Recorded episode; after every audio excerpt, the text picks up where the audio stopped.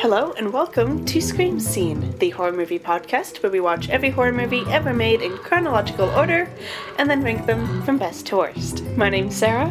And I'm Ben. Thanks for listening to us today, uh, especially because Ben and I are both sick. I feel like you're sort of just getting over it. And then I infected you and you're so, just getting into it. Yeah, so our voices are maybe going to both have some interesting audio qualities. So besides sick, uh, I think we're doing pretty good.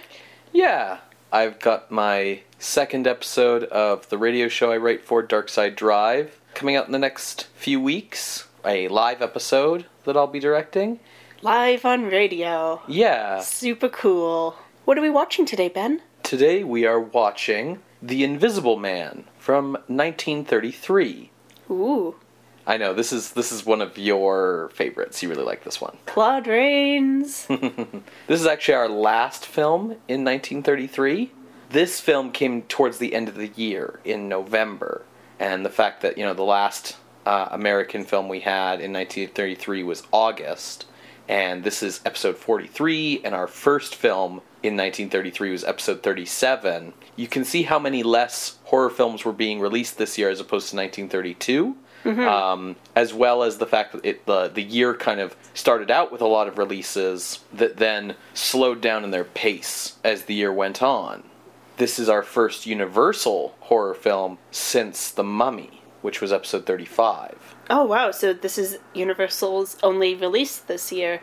Yes, exactly. Um, Versus, like, what, like ten in thirty-two? Maybe not that many, but It's it's something where you can, you know, by looking at the release schedule, really see how producers were backing away, starting to back away from the genre, and, and the, the backlash from censors and the public was starting to scare people away from it, and there was starting to be a feeling that maybe the trend was over, and the, the fad had gone cold, as it were. Mm. Um, but The Invisible Man was a project that Universal had actually been working on for a while. They had sort of scooped up the rights to the novel by H G Wells when they were sort of initially looking for literary sources they could scoop up for possible horror films in the wake of the initial success of Dracula and Frankenstein, because those had been literary classics.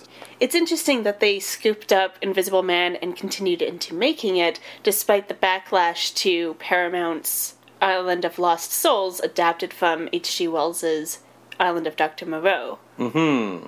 It feels like maybe the typical reaction would be like, oh, I guess the public doesn't like H G Wells. Never mind that. Right? Yeah. I, I covered a lot about H G Wells' life, especially his early life, on episode thirty-six, which is the episode on Island of Lost Souls. So definitely check that out if you want to truly dive into the Wells. Ooh. eh? Eh? As far as what I'm talking about with Wells today, uh, it's going to be pretty focused on what he's up to when he's writing Invisible Man. Mm-hmm. That being said, Herbert George Wells was born in eighteen sixty-six. He studied biology and other sciences, and you can see how his love and passion of science fiction really reflects his, uh, I guess, real-world knowledge. Mm-hmm. Especially because he's considered the father of science fiction. I feel like that's a debated title, but uh, certainly. You can have multiple fathers. I mentioned this in the previous episode, but I feel like it's important to bring up again. H G Wells was always striving to make the story believable, and he had this rule that your story should only contain one single extraordinary assumption. Everything else following should be realistic. Yeah, everything should sort of proceed logically from one fantastic element, and the rest should sort of be a logical progression. Exactly. And then the other thing that I want to bring back into this episode is uh, the way he would use science almost as a substitute for magic. Mm-hmm. Um, you know, you have these fantasy writers using magic to do all sorts of things. Uh, H G Wells used science in the same type of way. Mm-hmm. His most productive creative time uh, was when he was in Woking, Surrey. Right. And uh, he moved there in eighteen ninety-five with his uh, at the time new, wife, Amy Catherine Robbins. In Woking, he would plan and write several things, like War of the Worlds, The Time Machine, The Island of Doctor Moreau, The Wonderful Visit, Wheels of Chance, a lot of things, mm-hmm. including The Invisible Man. Okay. So, The Invisible Man was published in eighteen ninety-seven, originally in serialized form in a newspaper called Pearson's Weekly. Okay. But it was collected as a novel that same year. Its premise is completely science fiction. Scientist Griffin researches optics, and he invents a way to change the body's refractive index to that of air so you can pretty much become invisible. Right. Uh, refractive index being like when you have a prism and you put it to light and you can see the light change direction, that kind of thing. Mm-hmm. While he succeeds in the experiment on himself, he finds he cannot change himself back. What seems to make The Invisible Man, taken as an example of horror fiction, is Griffin's tendencies towards random violence once societal consequences for that random violence is removed. Right. So in this way, not only is Griffin the sole reason that this is horror, but it's also why The Invisible Man is considered a modern version of this morality tale by Plato called The Ring of Gyges.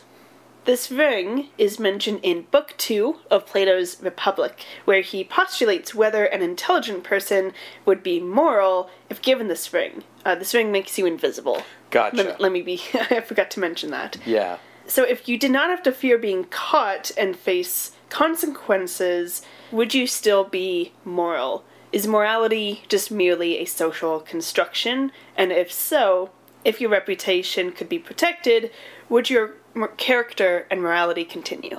Right. Listeners might kind of be raising their hands and being like, don't you mean like Jekyll and Hyde?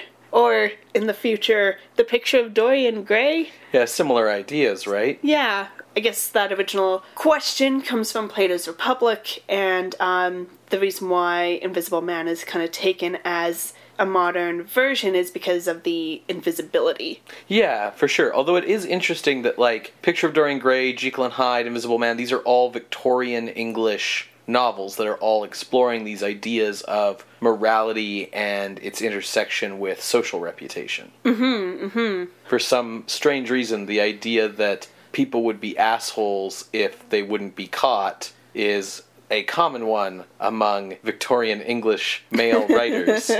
What a strange coincidence. Yeah. But enough about the Republic. Mm-hmm. Here's the synopsis of the novel of The Invisible Man. So, scientist Griffin arrives to an inn in Epping, West Sussex, during a snowstorm, and he already is invisible. He's wearing, like, a big coat and face covering, so, you know, people can't tell that he's invisible.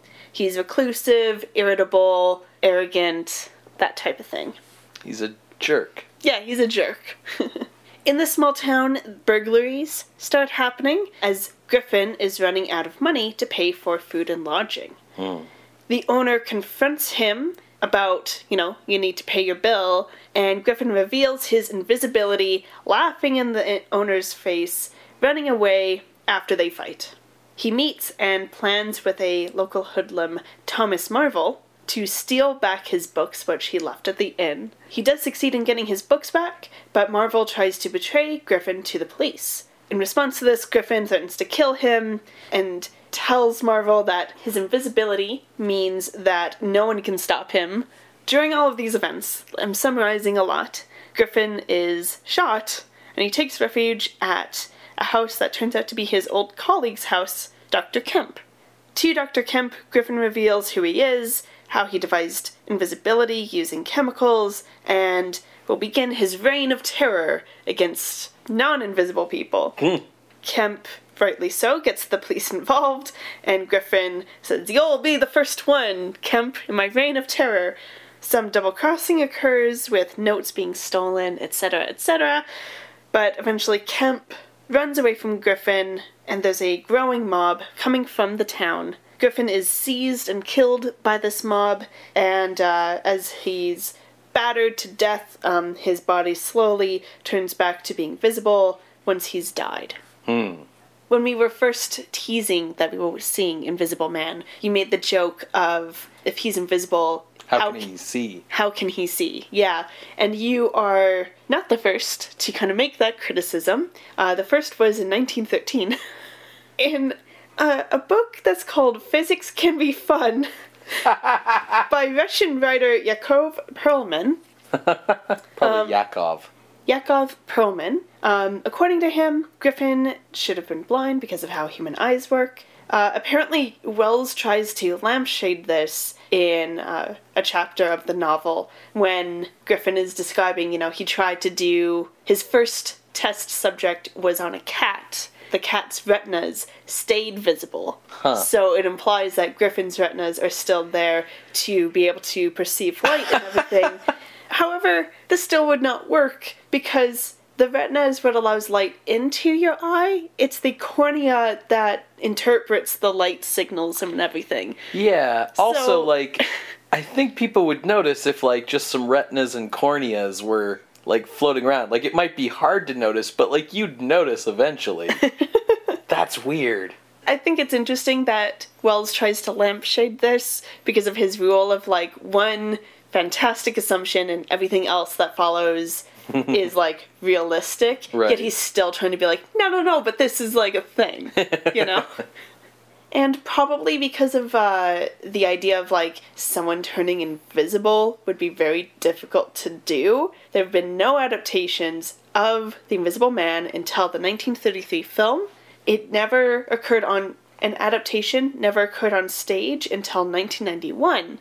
Strangely enough, on radio... The earliest adaptation is two thousand one. You'd think that, like, radio would be the easiest medium to adapt this into. Sure. The problem is that there's nothing impressive about being invisible on radio. I guess. Like, in terms of causing, like, wonder and reaction in your audience, on radio you're just like, I'm invisible! And the audience is like, well... I guess. um, but yeah, like, I can see how that central invisibility would make it hard, too hard to pull off on stage, so it doesn't have that theatrical period between the novel and the movie that a lot of these other Universal films have had. Definitely, yeah. Mm-hmm.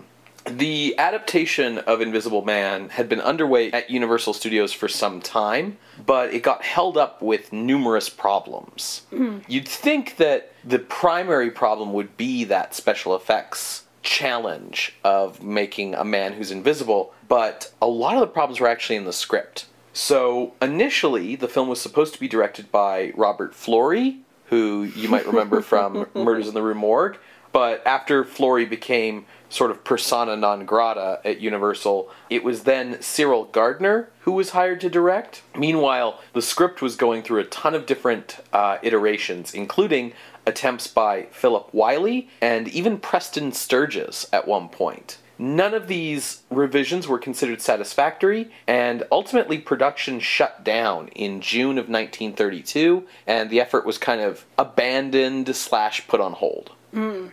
Carl Laemmle Junior wanted Boris Karloff for the title role, but disputes broke out over Karloff's wages. Karloff ended up leaving the picture over this dispute, sailing to England to shoot The Ghoul, uh, which we talked about in a previous episode.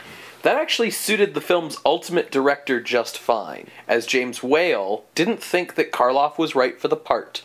Whale... hadn't particularly wanted to do another horror film at Universal after The Old Dark House, but his next film, The Kiss Before the Mirror, had done poorly at the box office, despite strong critical acclaim. Uh, so this sort of led Whale to accept the position on The Invisible Man. Whale generally felt that Karloff's fans wouldn't want to see him, wouldn't want to not see him, actually, really was his point. Mm. In Whale's mind, there was a certain thing that was expected of Karloff, and that this movie wasn't it. To adapt the script, R C Sherriff was brought on. Uh, this is the writer of the play Journey's End, that Whale had actually made his fame to begin with, directing. Oh. Uh, so Whale had initially become famous directing the play Journey's End. He ended up then directing the movie adaptation of it as well as one of his first films, and all on and on. R C Sherriff was the original writer of that. So a writer that Whale felt comfortable working with. Sherriff was given the previous drafts to work from, but didn't like any of them and chose to ignore them, and asked instead to work directly from a copy of the book. Uh, it turned out no one at Universal had a copy of the book. They just had these previous script drafts, so Sherriff ended up having to go to a local bookstore to buy it, and upon reading it decided that it would make a fine movie just as it was, and to generally just work directly from the original novel as a source, rather than any of the intervening script uh, attempts. That's bonkers. So to portray the lead, Whale wanted British theater actor Claude Rains. But Rains had never appeared in a major motion picture before, so Carl Laemmle wanted a name actor. In an attempt to placate Whale with a compromise, Laemmle offered Colin Clive as a potential Invisible Man, so Whale agreed to that, and then called Clive and told him to turn down the offer when Laemmle called him, so that Laemmle would be forced to go with Whale's choice of Claude Rains. Good.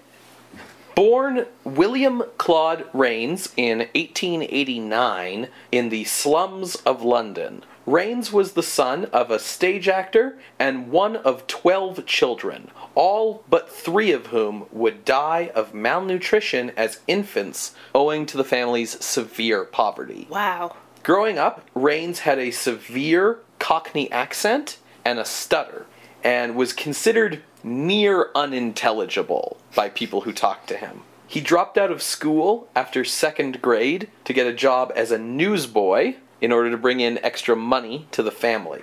Growing up in the theater with his actor father, Rains would rise from a call boy to a prompter to stage manager, then an understudy, then small acting parts, and then to large acting parts. When World War One broke out, Rains served in the London Scottish Regiment, rising in the ranks from a private to captain. During a gas attack, Rains suffered injuries to his eyes, which resulted in ninety percent vision loss in his right eye for the rest of his life. I did not know that. Yeah, wild, right? Wow. After the war, Rains attended the Royal Academy of Dramatic Arts, where, under the Academy's founder, Sir Herbert Beerbohm Tree... That sounds like a Hobbit name. It's... Listen... That's just what English names sound like. Uh, Rains took elocution lessons in order to rid himself of his accent and his stutter, adopting the unique, elegant mid-Atlantic accent that he would become most known for. By the nineteen twenties, Rains was a highly in-demand character actor in London, supplementing his income by teaching at the Royal Academy, instructing future stars such as John Gielgud and Charles Laughton, uh, as we mentioned when we talked about Laughton. By nineteen twenty-seven, Rains was successful enough to move to New York and continue his career on Broadway with nearly twenty roles to his name on Broadway theater. Rains had played a small supporting role in a British silent film in nineteen twenty, but had stayed away from film ever since, making The Invisible Man really his true film debut. And his face would barely even appear in the finished film. Whale wanted Rains for his distinctive, distinguished voice, mm-hmm. which would be sort of the key element of this character's characterization. The film's cinematographer was Arthur Edison, who had photographed Waterloo Bridge, Frankenstein, and The Old Dark House for Whale previously, but the special photographic effects for the film were handled by a team led by John P. Fulton. To produce the illusion of Rains' invisibility, a complicated system of wires was used for scenes, for example, where he picks up like a glass or something, uh, and he's invisible. In addition to a system whereby Rains wore an all-black velvet suit under his clothes, which covered his entire body, and then he was shot against a black background. When that footage was then combined with a background plate, which is to say footage that was shot of the setting of whatever wherever the scene was taking place, the black portions of the footage with Rains uh, wouldn't expose because of the way that film works, and thus it would be transparent, allowing Rains to appear invisible against the background. Cool. Whale packed the rest of the cast with talented notables in order to back up Rains. Returning from The Old Dark House is Gloria Stewart. In the intervening period since then, she's appeared in eight films, including Whale's The Kiss Before the Mirror, where she played the young, beautiful murder victim. Among the other notable members of the cast, Henry Travers is perhaps best known for his later role as Clarence in It's a Wonderful Life, while Dudley Diggs had portrayed Casper Gutman in the original nineteen thirty-one version of The Maltese Falcon, a role more famously realized by Sidney Greenstreet in the nineteen forty-one remake. Dwight Fry also makes a small appearance in this film as a reporter, his first film role since The Vampire Bat. Oh. He was having a lot of difficulty by this point due to typecasting and finding more success on stage than in film. One of the most memorable supporting performers in the film may be Una O'Connor, an Irish actress who had made a small career playing servants uh, on stage, but hit it big when Noel Coward wrote a part for her in his nineteen thirty-one play Cavalcade, which led to her reprising the role in the nineteen thirty-three film version, which went on to win an Academy Award for Best Picture, and uh, led to larger film roles for a while for her in a career that lasted until two years before her death in nineteen fifty-nine.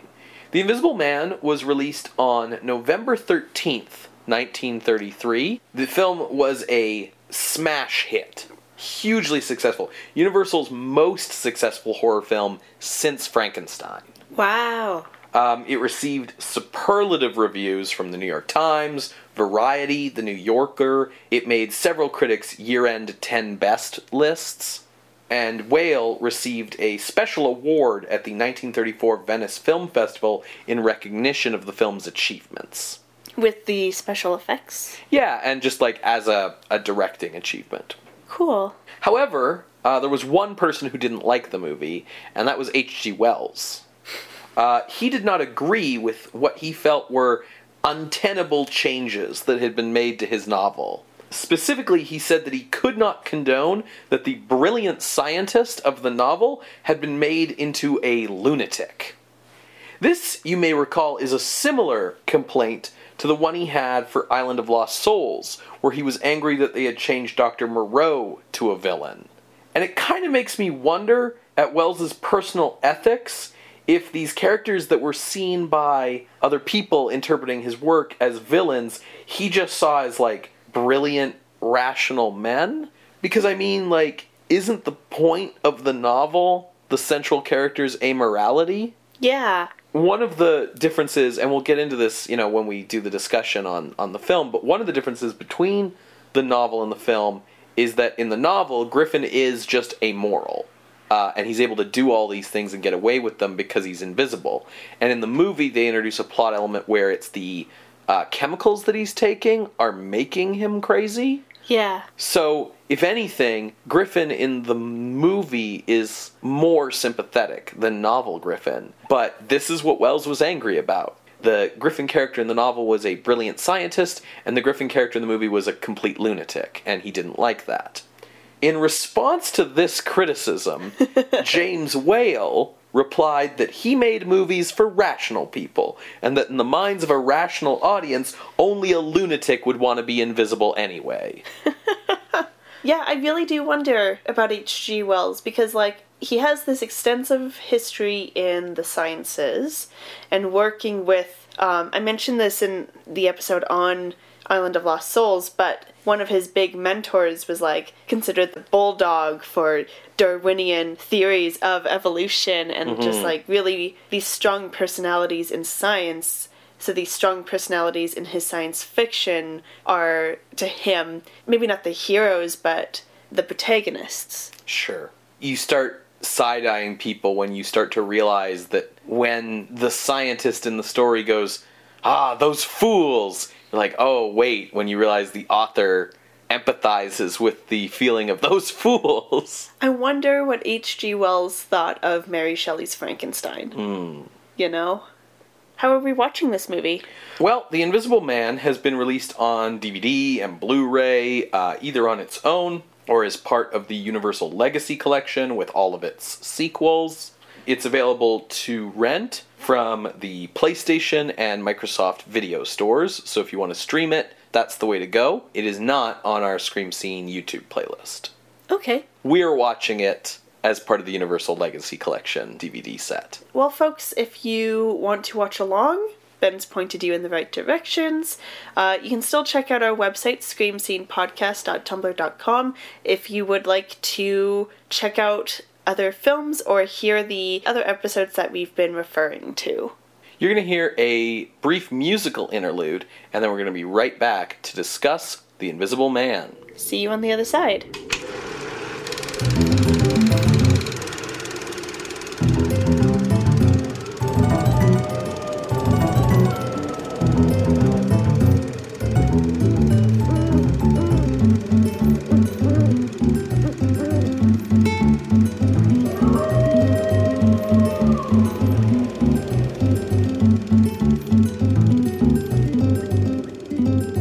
Welcome back to Scream Scene, everybody. We just finished watching The Invisible Man. From nineteen thirty-three. Oh, I thought you were going to make a crack about how can we have watched him if he's invisible? No, you've already made that joke. I feel like you've made that joke. In any case, someone has already made the joke. You can't repeat jokes. Okay.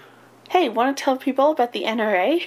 Okay, yeah. So, um, if you watch The Invisible Man on the Universal Legacy Collection, or I assume it'll also probably be on the version that's on to stream. Basically just the most recent restoration. After the Universal logo with the plane going around the Earth, there's a logo for the N R A with like an eagle and uh, a slogan saying, "We do our part."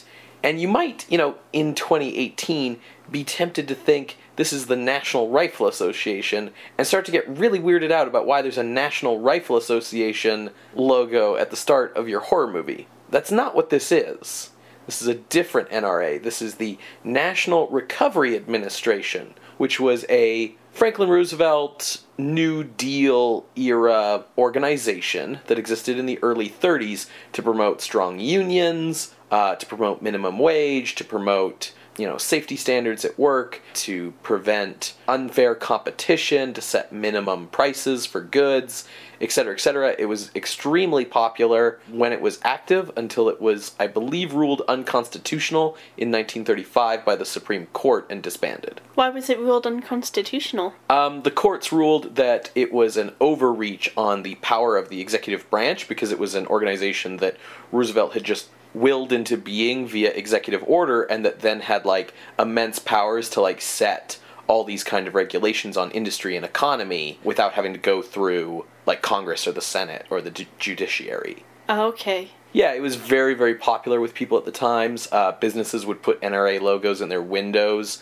to increase sales. Yeah. Um, that sort of thing. So probably uh, why it would be on the front of a movie. Yes, exactly. So what did we think of this movie? This isn't the first time we've seen it. We've both seen this movie a few times. Yeah, it's really cool to think about this movie in the context of the development of the horror genre. Mm-hmm. Yeah, so I'm really excited to talk about it. Um, still really enjoy it. It's it's a really good movie. Yeah, for sure. Yeah. So in terms of plot, it is very similar to the general outline of the novel. We begin with a mysterious man wrapped in bandages with sunglasses and a fedora and an overcoat arriving at an inn in a small English village in sort of the dead of winter, and he's very grumpy and wants a room. And everybody's speculating, like, who is this guy and, and what could his deal be? Within uh, no time at all, it seems, he sort of sets up, like, a chemistry lab in this room and starts doing experiments trying to find a way back. And in one incident, the innkeeper, uh, she bursts in on him, and he's got some of the bandages on the lower part of his face taken off so he can eat, and there's nothing there at all. And he kind of yells at her to get out of uh, the place.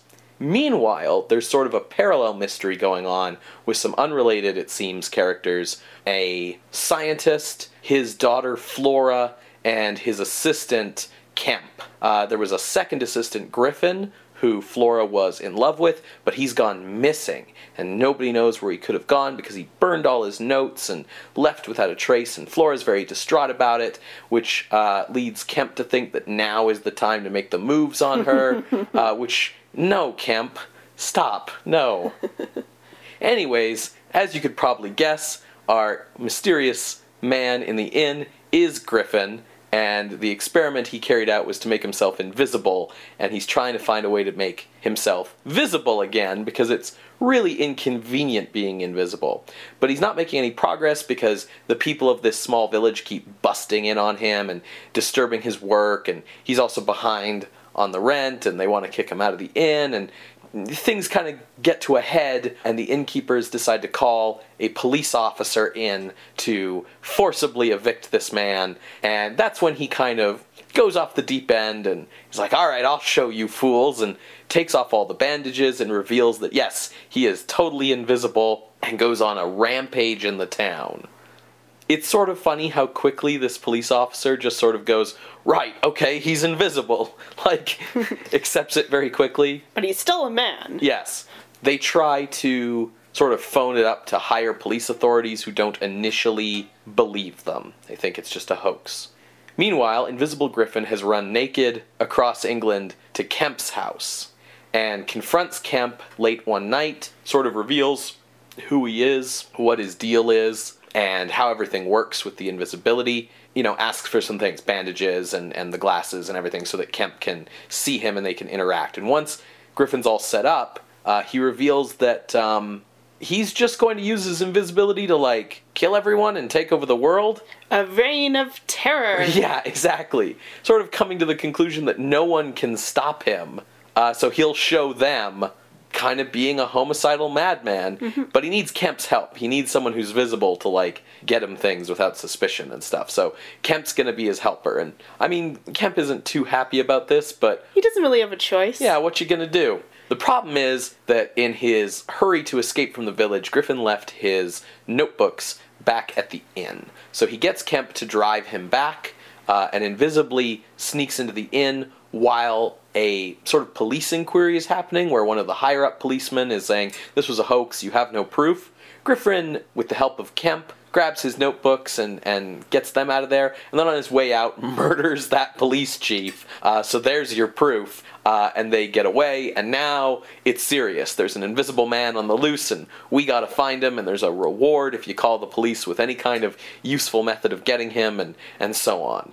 It should be said that while investigating Griffin's disappearance, head scientists Doctor Cranley and Doctor Kemp discover a note in Griffin's lab that he's been using Movocaine? Monocaine. Monocaine. Monocaine. And upon discovering this, Doctor Cranley explains that, hey, this drug, yeah, it'll, like, bleach your things, take all the color out, would maybe help with invisibility, but also will make you go insane. Yeah, it's got a very interesting selection of properties. It drains color from everything and causes madness. So Kemp tries to, you know, tell Griffin, like, hey, it's the drugs you're taking to make you invisible that are making you mad. Like, all we need to do is, like, find the antidote and you'll be fine and all this. But Griffin's pretty set on this whole reign of terror business. Yeah. As I said, the, the cops are trying to close in on him. One night, Kemp sort of decides that something needs to be done about this. This is an untenable situation. So he calls Cranley and asks him to come over to help him to kind of knock Griffin out, restrain him, bring him back to Cranley's place, and figure out the antidote together. And then after making that call, you know, Cranley's getting to go, and Flora's like, no, I must come with you. And it's worth saying that, like, Cranley's basically that, like, really bad, paternalistic, like, no, daughter, you shouldn't do anything. Ever mm-hmm. uh, kind of type. And Flora's basically the same character as, like, Mina in Dracula or uh, Elizabeth in Frankenstein. I, I swear it's, like, the same accent. Uh, but it's that kind of, like, she's really worried about Griffin and she must go to him and she must talk to him and, and she's hysterical all the time and not a great She character. Is very headstrong. Headstrong, yes. But, you know, it's not a great setup. For sure. Anyways, so Cranley and Flora are coming because they figure ultimately that, like, Flora might be able to talk to Griffin and, and sort of appeal to his humanity. Kemp, though, panics. Yes, and calls the police as well, uh, which was a bad call because Flora is able to calm Griffin down a little bit, although he makes a speech about how, like, he did it all for her so that he could be famous and wealthy and rule the world and therefore be able to, like, give her all the things she deserves because he was just a poor chemist. And it's like, you know, man, like, at a certain point, maybe you didn't have to go so far as rule the world. Like, Griffin's... He's an in, overachiever. Yeah. He's full-on maniacal is what he is. But when he sees that the cops are there, uh, he ditches and escapes again. And on the way out the door, threatens to kill Kemp at ten p.m. tomorrow. Kemp is naturally very shaken about this. He wants police protection. You know, he doesn't think there's anything the cops can really do to help him. Over the course of the next day, Griffin kills a bunch of the people who are looking for him. twenty of them. Yes. Uh, as well as sneaks into a switchyard along a train line, kills the switch operator, switches the uh, train tracks, and causes a train to derail and kills a hundred more people. Mm-hmm. Then the cops have, like, an elaborate plan to, like, smuggle Kemp out of his house and into a police station and dress him up in police clothes and make him just look like another cop and then smuggle him out. But it doesn't work because Griffin's actually secretly, invisibly right beside Kemp the whole time. And when Kemp escapes in his car, Griffin just comes up from behind him, grabs him, takes over the car, undoes the parking brake, pushes the car off a cliff with Kemp inside. The car, of course, because it's a car in a movie going off a cliff, explodes, and that's the end of Kemp. So with Kemp dead and out of the way, Griffin doesn't have anyone to really help him anymore, and he's just kind of on the run. And the thing that, you know, the movie does a really good job of sort of keeping the invisibility believable. Like, he talks about how he can't be seen by anyone when he's eating, because the food's still visible until it's digested. And how he has to be careful about being clean, because dirt will show up on him, and he can't go out in the rain and or the fog. And, you know, it's it's fairly careful about this stuff. And one of the things that, you know, it says is, like, for him to really walk around invisible, he has to be naked. So it's, I think, supposed to be, like, late winter.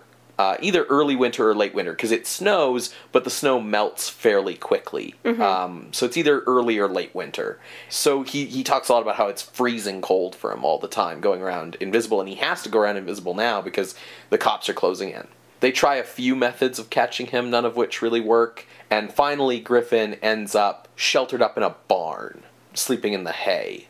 He's spotted because the farmer who owns the barn, you know, sees the hay moving up and down as uh, Griffin's breathing while he's sleeping. It's not so much he's spotted as he's heard. Yes, it's the breathing that's heard. And he goes back and tells the police, like, hey, he's in my barn. And just at that moment, there's also a fresh snowfall. So they think, you know, that if they can get to the barn, they'll be able to spot his tracks in the snow and catch him. Which is basically what they do. They do light the barn on fire to force him to leave. uh, but yes, then he comes out of the barn, they spot his tracks in the fresh snow, and they shoot him a couple times. We cut to, presumably a little bit of time later, a doctor is there with Doctor Cranley explaining that Griffin's going to die because the bullet pierced both lungs, which, like, makes me surprised that they were able to keep him alive, like, that long. Yeah. Um, but they say, like, he's going to die soon, uh, so if you want to have a tragic death scene, you better get Flora up here. uh, so Flora and him go in. Griffin says, like, there are things man is not meant to meddle with, and dies. And once he dies, he fades back to visibility in a really cool effect where it's, like, layered. Like, we see, like, the skull, and then, like, the skin, and then the hair. And the last shot of the movie is the first and only time we see Claude Rains in this whole picture. Not exactly, because the doctor's Claude Rains. The doctor's Claude Rains?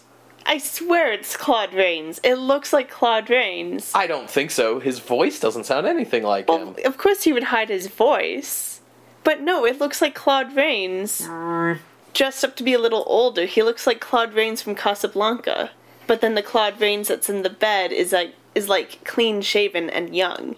I I feel like I would have spot that would have been in, like, my IMDb trivia research before we watched this movie. No, um, I swear it is. Okay, I think we have to stop stop the podcast for a second and check this, because, like, if you're right, that that's amazing. But uh, I I that can't be real. Okay, like, I could have sworn it was, but apparently it's this guy named Jameson Thomas, who's, like, an actual actor, not just, like, a pseudonym or something. it do- like, my entire life I've been like, that's Claude Rains. That doesn't look... It's it so- looks exactly like Claude Rains in Casablanca. Which is, like, ten years later. Yeah. I finished the plot summary, though, right? Yes. Okay, yeah. He dies, and then we see him at the end, and it's Claude Rains, and it's the first time anyone had ever seen him in a movie. The end. Cool, so it's a good movie. It is a good movie. I have this note, and I feel like I should just kind of slightly mention it. I do appreciate the film's dedication to not showing Claude Rains' face. Mm-hmm. Like, my note says, despite the doctor character, so that goes out the window now, but we see Flora, like, hug a picture of him when she's, like, distraught, and we don't even get to see the picture. Yes. Um, yeah, I, I totally had a similar note about that, about how the story starts in medias res, because he's already done, he's already invisible. We don't get to see him turn invisible the first time, and that is, you know, something that not only makes the ending where he fades back to visibility work, Um, as a reveal, but it also allows the movie to begin with a great sense of mystery about, like, who this guy is and what his deal is, and... It kind of makes the reveal of his invisibility to us even more impactful. Yeah, absolutely. If we had, if, you know, if the movie had started with seeing him take the serum and become invisible, like Jekyll and Hyde or whatever, then, like, who cares for the scene where the innkeeper comes in accidentally, right? It's that first shocking glimpse where he's got the bandages still on and it's just his mouth that they're off so he can eat and there's nothing there that makes you go like, holy crap, right? Another thing that's really effective is the way that the first act are these parallel mysteries between who's this guy at the inn and what happened to this missing scientist Griffin. I mean, as an audience member, you can put two and two together, but what's nice is that it keeps all the characters equally in the dark until Griffin explains it. Mm-hmm. So that, you know, everybody learns everything at the same time. Yeah, and it's not like the audience knows and, like, the characters don't, which has been the case for some of these previous movies. Mm-hmm. Like, we, we all learn kind of everything together, so the pacing's very good that way. Obviously, Claude Rains is brilliant. Yeah, the power in his voice to do these growls when he's really menacing, but also the offhanded ways he describes killing people. That's just kind of like, yeah, I went down to the store. Yeah, like the way that he, he says, like, yeah, we'll have to do a reign of terror first. Uh, kill a few people. You know, little people, big people, just to show that we don't discriminate. Like, yeah, it's just this really incredible blend of sort of a genteel elegance, but also that gravelly tinge of dangerous anger, so that he comes across charming yet dangerous at the same time, right? Mm-hmm. I mean, it's basically the same kind of trick that, like, Anthony Hopkins would use when he's doing Hannibal Lecter, you know, sixty years later or whatever, right? It doesn't hurt that Claude Rains has a fantastic maniacal laugh, too. Yeah, I, I don't want this whole podcast to just be me being like, but his voice, though, you know, so totally with you there. Yeah, it's a very commanding performance. So the, the movie mostly follows the novel. Yeah, really the only deviation is Kemp's story is merged with that Thomas Marvel character, that, mm-hmm. like, no-do-gooder yeah. uh, character I mentioned, um, because Marvel goes to the police and he's insisting to be put into, like, a jail cell to be kept away, and Kemp goes through that storyline. Yeah, I feel like the other big change is the addition of the romantic interest in Flora. I believe so. I didn't see anything about that in the novel, but I haven't read it, so I can't say. I suppose it is something of a mandatory requirement in a Hollywood film of this period. Probably even in a Hollywood film of now, because otherwise, how do you get an actress into this movie? Although maybe if this was done today, Flora would be Kemp, you know? Yeah. And maybe still be Flora, right? But, like, you wouldn't have this extraneousness of, like, you know, his mentor character, the mentor's other assistant, and the mentor's daughter. And if the mentor was the love interest, that kind of puts some weird things going on. Yeah, it makes there. more sense to, to combine Kemp and, and Flora so that your love interest character also has something to do with the plot rather than just be crying and, and mm-hmm. wailing about. I mean, I think the other reason why Flora exists is James Whale wanting to put star power into this to placate Mm-hmm. the studio, mm-hmm. um, and so create this character to, like, get someone who he's, like, worked with in the past. But I think also, um, if, if Kemp and Flora's characters were merged, so Flora was playing the Kemp role. I think that would be really interesting, but Kemp works really well as a character foil. Yeah, yeah, absolutely. He's um, like the perfect character foil to Griffin because he is cowardly, mm-hmm. he has no ambition, mm-hmm, yeah. um, he's just kind of there, and you think he has some kind of, like, something in him when he's coming onto Flora being like, your father is so brilliant, we're making, like, food preservatives, and we save lives because of that, or something yeah. along those lines. But he's just kind of like, it's a perfectly fine chemist job. Yeah. Like, I feel like the other main thing that Flora does is she serves to make Griffin more sympathetic. Mm-hmm. And it makes his final death more tragic because mm-hmm. there was someone who loved him, right? This is also done by the other big change to the novel, which is making the drugs the cause of his madness, because that's not in the book. And I I do have a problem with that. It's an interesting thing because um, it is kind of like an excuse, right? It, it it's a get out of jail free card in, in a way, right? Yeah. Um, it sort of undoes what the novel was about in some ways. Yeah, instead of the horror in what man is kind of capable of mm-hmm. with no consequences facing him, mm-hmm. which you you kind of get a hint of that in Jekyll and Hyde, you kind of get a hint of that in Picture of Dorian Gray. Instead, with this movie adding in the the insanity mm-hmm. caused by the drugs, it becomes more of horror of what an insane man can do when you can't stop him. Yes, absolutely. I do think there is still something to be said because the drugs make him insane, but the drugs are also the thing that makes him invisible. The mechanism of the thing that's giving him his anonymity is also the thing that's leading him to become homicidal. There's still a connection there, but I agree that the focus shifts. Yeah. And it's definitely part of the effort to make Griffin more sympathetic and more tragic. What I found really interesting is that the natural inclinations that a Hollywood adaptation would have, and that we've even seen demonstrated in Frankenstein, for example, are avoided. Kemp sort of initially seems to fill the role of the heroic, normal, alternative romance for Flora. You're left expecting that he'll eventually become the hero, they'll defeat Griffin, and he'll end up with Flora. That's a template that we've seen a few times already now, right? Mm-hmm. And instead, Kemp turns out to be, like you said, this cowardly nothing who dies at the end of the second act. Yeah. And then with the drugs, the other thing that you're starting to expect is that they would have that as a plot element so that an antidote could be found, and then Griffin would be saved and get a romantic ending where he's he's redeemed and saved with Flora. But no, they, they kill him, like in the novel. They they give him the comeuppance that Frankenstein got to weasel out of in his movie, you know? They make it so clear that, like, no, he's dying. The bullet pierced both lungs. lungs. He's dying. It won't be pretty. It's going to happen quickly.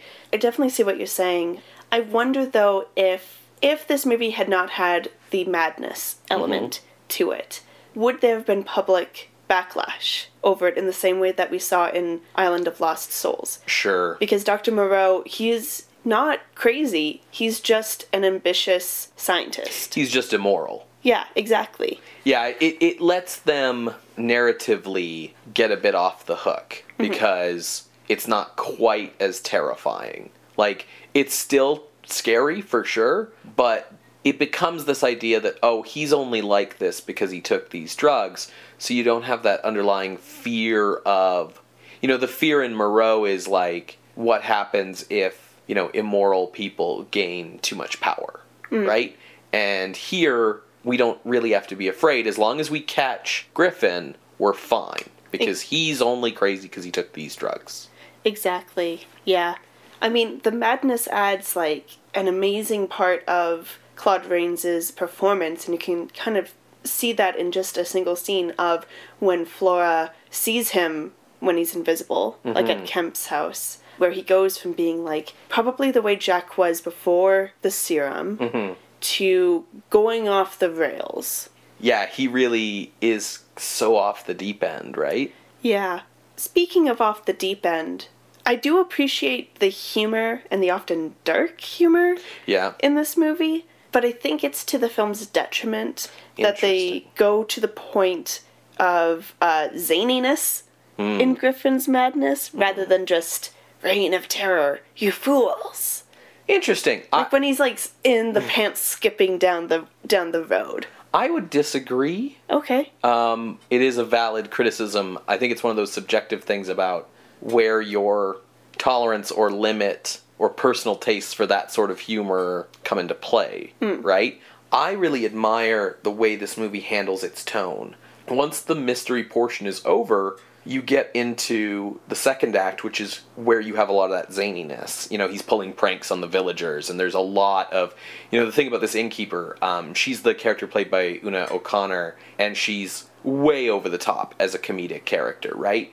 The thing about it is I feel like the role it's serving in the movie is...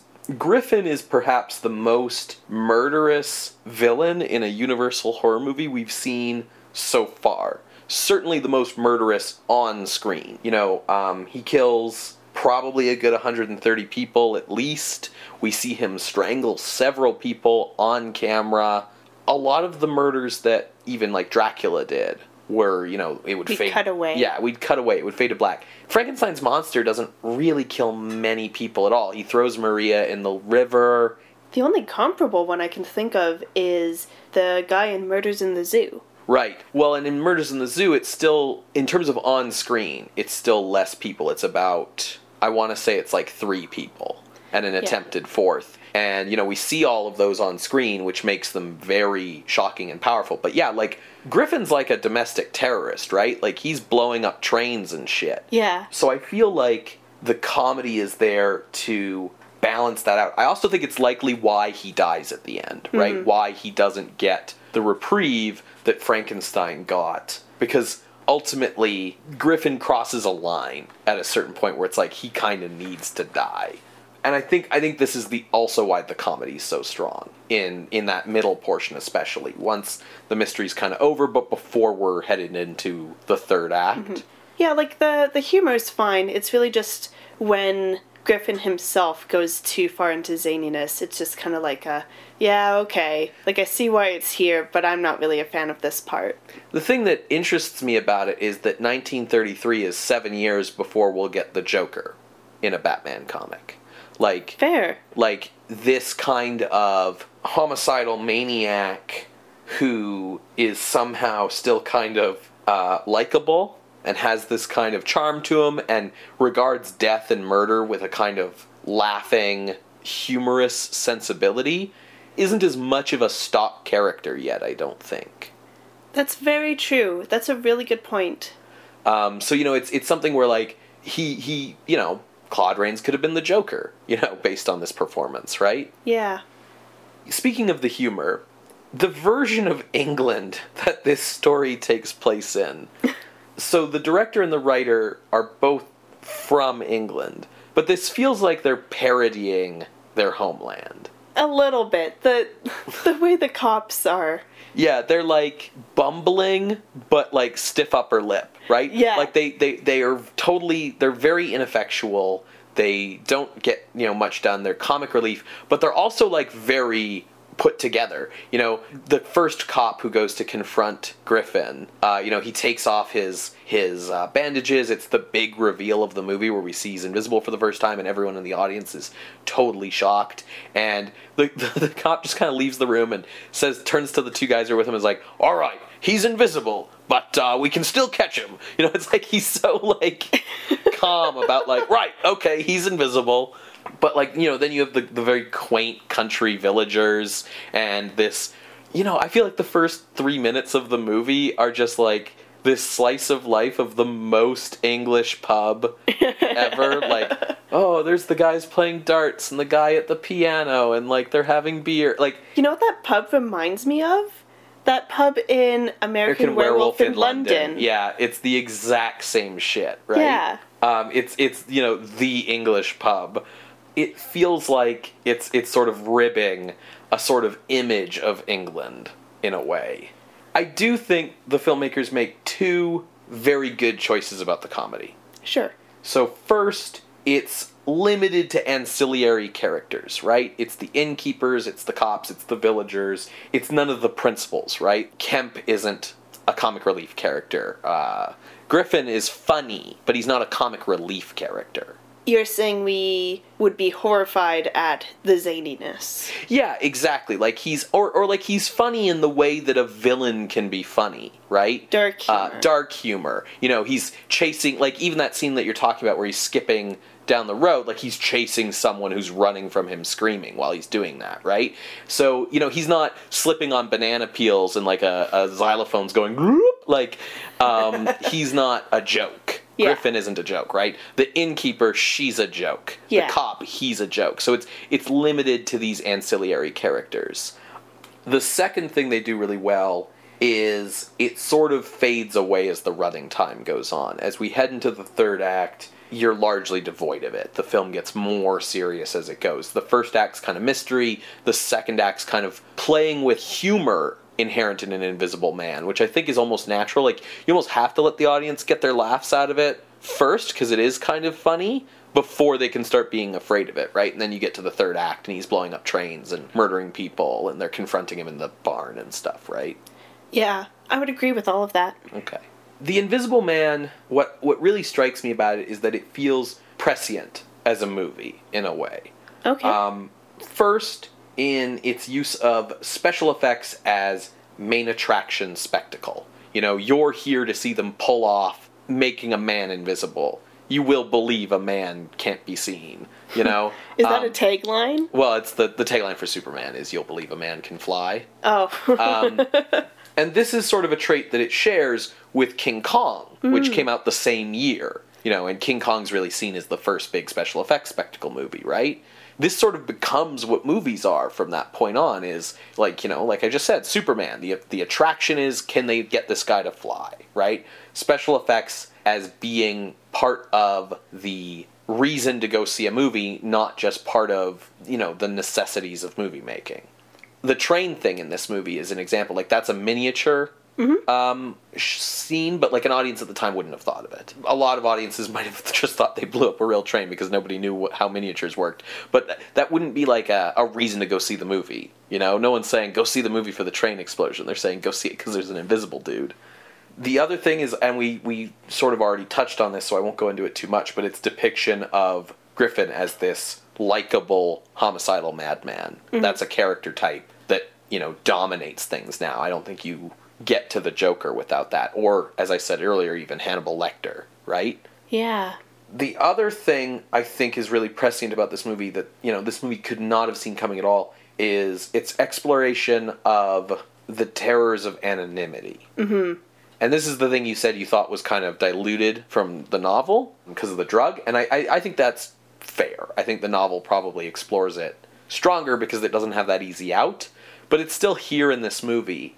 And the thing that struck me watching it was, you know, when this movie was made, its premise was pure science fiction.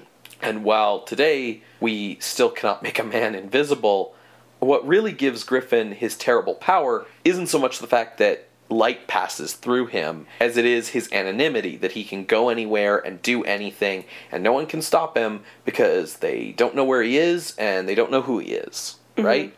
So he is in many ways representative, I think, of the same kind of threats and fears as, like, your modern cyber criminal who can operate from the anonymity of their computer screen, uh, you know, and cause fear, terror, mayhem, and death simply because they can, because without, you know, identity, morality just kind of fades away, like you're invisible.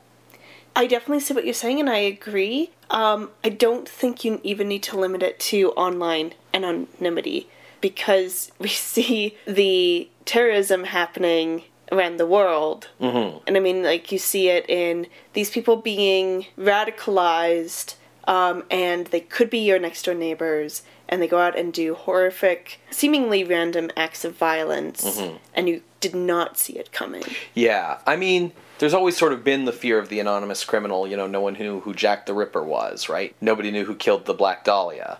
I, I think the reason why it came to me with the internet was because what a wide array of things anonymity allows you to do on the internet, from you know, really extreme things like murder and terrorism and that sort of thing, but also even the stuff of, like, you know, the bullying and the trolling and stuff, because to me, so much of Griffin's personality as shown in the movie speaks to that. It's the fact that anonymity lets you be a prankster as much as it lets you be a murderer, right? And it makes, and it's, to him, it's the same deal, right? Mm-hmm. Murdering someone is just the same thing as stealing, stealing someone's a, bike. Exactly, right? Like, I, I think of the, the the incident that happened recently in the States with um, the guy who got killed by the police because some guy who was angry at him on Call of Duty phoned the cops on him. Swatting. Yeah, exactly. You know, that sort of thing. Or um, the way that, you know, people can follow you around online from account to account to account and continue harassing you, and you don't know who they are, and you can ban them or block them or whatever, and they just can start up another account and start harassing you again. You know, they're this amorphous thing that it, you can't see, that isn't really there. And I'm sure the studies have been done that, you know, your psychology changes because, well, that's not really me, right? I'm going to, when I close the computer, I'm going to leave the house and go to work and be a normal person mm. or whatever, right? There's something about the way that Griffin realizes that, oh, you know, nobody knows who I am, nobody can see me, nobody can track me down, I can do anything, that really rings true to me with the way that people act online. I think you're onto something, and you could even point to Griffin's entitlement. Yeah, for sure. Like, he just thinks that he should be allowed to rule the world because he's brilliant enough to have come up with invisibility, right? Which is, like, madness, you mm. know? And the fact that he thinks that he can do it, that he's like, yeah, naturally I'm going to rule the world. It's like, what?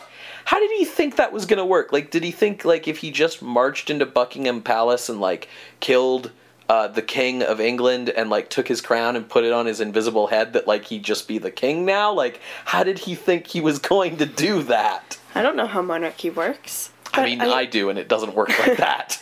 But, like, the entitlement that you see of these online accounts. Mm-hmm. Yeah, I think you're I think you're really onto something. What's interesting to me is, like, this isn't a movie about the internet, obviously. It's from nineteen thirty-three, right? Yeah. This movie's about a hypothetical philosophical question, just the same way the book was, just the same way that Plato's um, Republic. Exactly. It was just a, a hypothetical question of, like, hey, if you took away people's identity, would they still be moral? What's striking is that we live in a world today where that's no longer a hypothetical. That's our day-to-day, day-in, day-out existence, is if you if people are anonymous, do they still act in moral ways? And the answer is no, they don't. I don't think the answer to that question is as cut and dry, because I don't, you know? There have been cases where I've been anonymous online. Like, obviously, like, we've all been there. Mm-hmm. And, like, I don't do those things. Like, I don't, I'm not mean to people. I can't be mean to people. I think maybe the more accurate way to put it, then, is what this movie guesses at and depicts well is the psychology of the type of person who would. Yeah. That's there we go. That's the thing, is is it is it accurately depicts the kind of person who, if you took away their anonymity, would become a monster. It's this kind of person, right? Yeah. Um, it's, it's you know, that there are there's a certain type of person who is going to be that way. Mm-hmm. Yeah. Sorry to, like, prod you on, like, the blanket statement of no. No, no, absolutely. Like, you were f- totally fair to do so, okay. Right? But, yeah, I think I think... ultimately, that's what strikes me the most about this movie, is that it's a film that's gone from being hypothetical to being reality. Yeah. Even if we can't make people invisible. Let's take a deep breath after that discussion. Whew. Where are you thinking? Uh, I'm thinking bottom half of the top ten. That's that's that's my range. It's five to ten. I wanted to give the option that this could be considered better than Frankenstein, so I started there at number five, and then I got down to Phantom of the Opera. I think that this is definitely better than Phantom of the Opera, because I feel like, in some ways, Griffin and Eric have some similarities. They're brilliant, maniacal, homicidal madmen who hide behind anonymity. This film did a better job of depicting Griffin than Phantom did with Eric, because in Phantom, Eric is still a little bit of a, you know, a two-dimensional pulp story villain in There's some a lot ways. going on in Phantom. There's a lot going on in Phantom for sure, but yeah, I think I think Invisible Man is a better character uh, analysis. Sure. So that's sort of how I figured on my range. My range is exactly the same. Okay. I wasn't sure whether this was better than Frankenstein or not. Mm-hmm. I felt it was definitely better than Phantom. Honestly, like, I wrote down five to ten, but I feel like we can just straight up put this above Nosferatu and Caligari. See, I wasn't one hundred percent sure on that, mainly because I wanted to check in with you because of the zany humor stuff. Because of the fact that this movie does undercut itself a little bit. And, you know, as I said, I think it's a necessary undercutting, but it's an undercutting that, like, Caligari and Nosferatu don't really do. So I that's why I wasn't sure there. Um, but I did have the same thought, for sure. Yeah, I was thinking of the way that it depicts its horror, and I was thinking about that both in the sense of, like, would this have been scarier or had more public pushback had the madness not been there? Mm-hmm. And then after discussing with you, I feel like the only reason that we would maybe not put this above Caligari or Nosferatu is Caligari and Nosferatu being so iconic. Invisible Man, pretty dang iconic. Yeah, that's true. But how do you compare that to Cesare and Caligari? Honestly, I think if you put Orlok, the Invisible Man, and Cesare in a lineup and showed them to, like, a sixteen-year-old, I feel like they'd probably get who the Invisible Man or even Orlok were before they'd get Cesare. Yeah. You know, they'd look at that lineup and they'd be like, oh, that's uh, the vampire from What We Do in the Shadows. Oh, that's Johnny Depp when he was young. I was going to say Goth Kid. Yeah. And, oh, that's um, the mummy with sunglasses. Sure. So the reason why I wasn't sure between five, six, and seven mm-hmm. is because seven, Murders in the Zoo, is, yes, there's less murders in the sense of what... Pure numbers. Yeah, pure numbers goes to Invisible Man, but the way that Murders in the Zoo doesn't cut away and actually, like, stays with, you know, the wife being dropped into the alligator pit. It's quality versus quantity. Yeah. The, the murders in Murders in the Zoo are... maybe not realistic, quote-unquote. What's realistic in Murders in the Zoo is the human emotional motivation that those uh, murders come from. You know, jealousy, pride, arrogance. Invisible Man follows that H G. Wells rule, I guess, mm-hmm. uh, even in this adaptation and even adding the madness, that, like, everything that follows after that fantastic assumption is real. Mm-hmm. I, di- I just... It resonates more in Murders in the Zoo for me. I mean, there's nothing fantastic in Murders in the Zoo, really. Like, the fantastic assumption is just that this murderous guy has access to all these animals. Uh, I suppose what I mean, then, is that, like, the realness of that horror resonates more for me in Murders in the Zoo than it does in Invisible Man. Where I get into trouble is, like... I think this might be better than Frankenstein. I totally see all your points about why Murders in the Zoo is better, but I also think this is better than Frankenstein. Because I feel like it's a better adaptation of its source material. Its story is much clearer uh, in terms of, you know, whose side we should be on, what the themes are, where our sympathies should lie. You know, it doesn't let Griffin... off the hook at the end, like Frankenstein does. I think also the filmmaking craft on display in Invisible Man is superior. Like, obviously James Whale has learned a few things in two years, but, like, there's some filmmaking stuff, like, not just the effects, which are incredible, but, like, the way this movie has some montage edits and, and things like that to to show the way everyone's running around trying to find the guy. You know, I just think this is a better movie than Frankenstein. And this is a a difficult loop that we're in in this section of the list, I think. Yeah. But ultimately we ended up putting Murders in the Zoo lower because we didn't feel like it had really, like, that iconic sort of hitting power to go up against Frankenstein and Dracula, which I think is what's immediately above it. Yeah, in terms of iconic power, Invisible Man would go above Murders in the Zoo. I think part of the other reason why Murders in the Zoo went a little lower is it's very, like... to the point, whereas Frankenstein and a little bit Dracula, there's more stuff to chew on. Yeah, absolutely. I mean, that was something we talked about with Frankenstein versus Island of Lost Souls, was there was a lot going on in Frankenstein, whereas Island of Lost Souls was much clearer.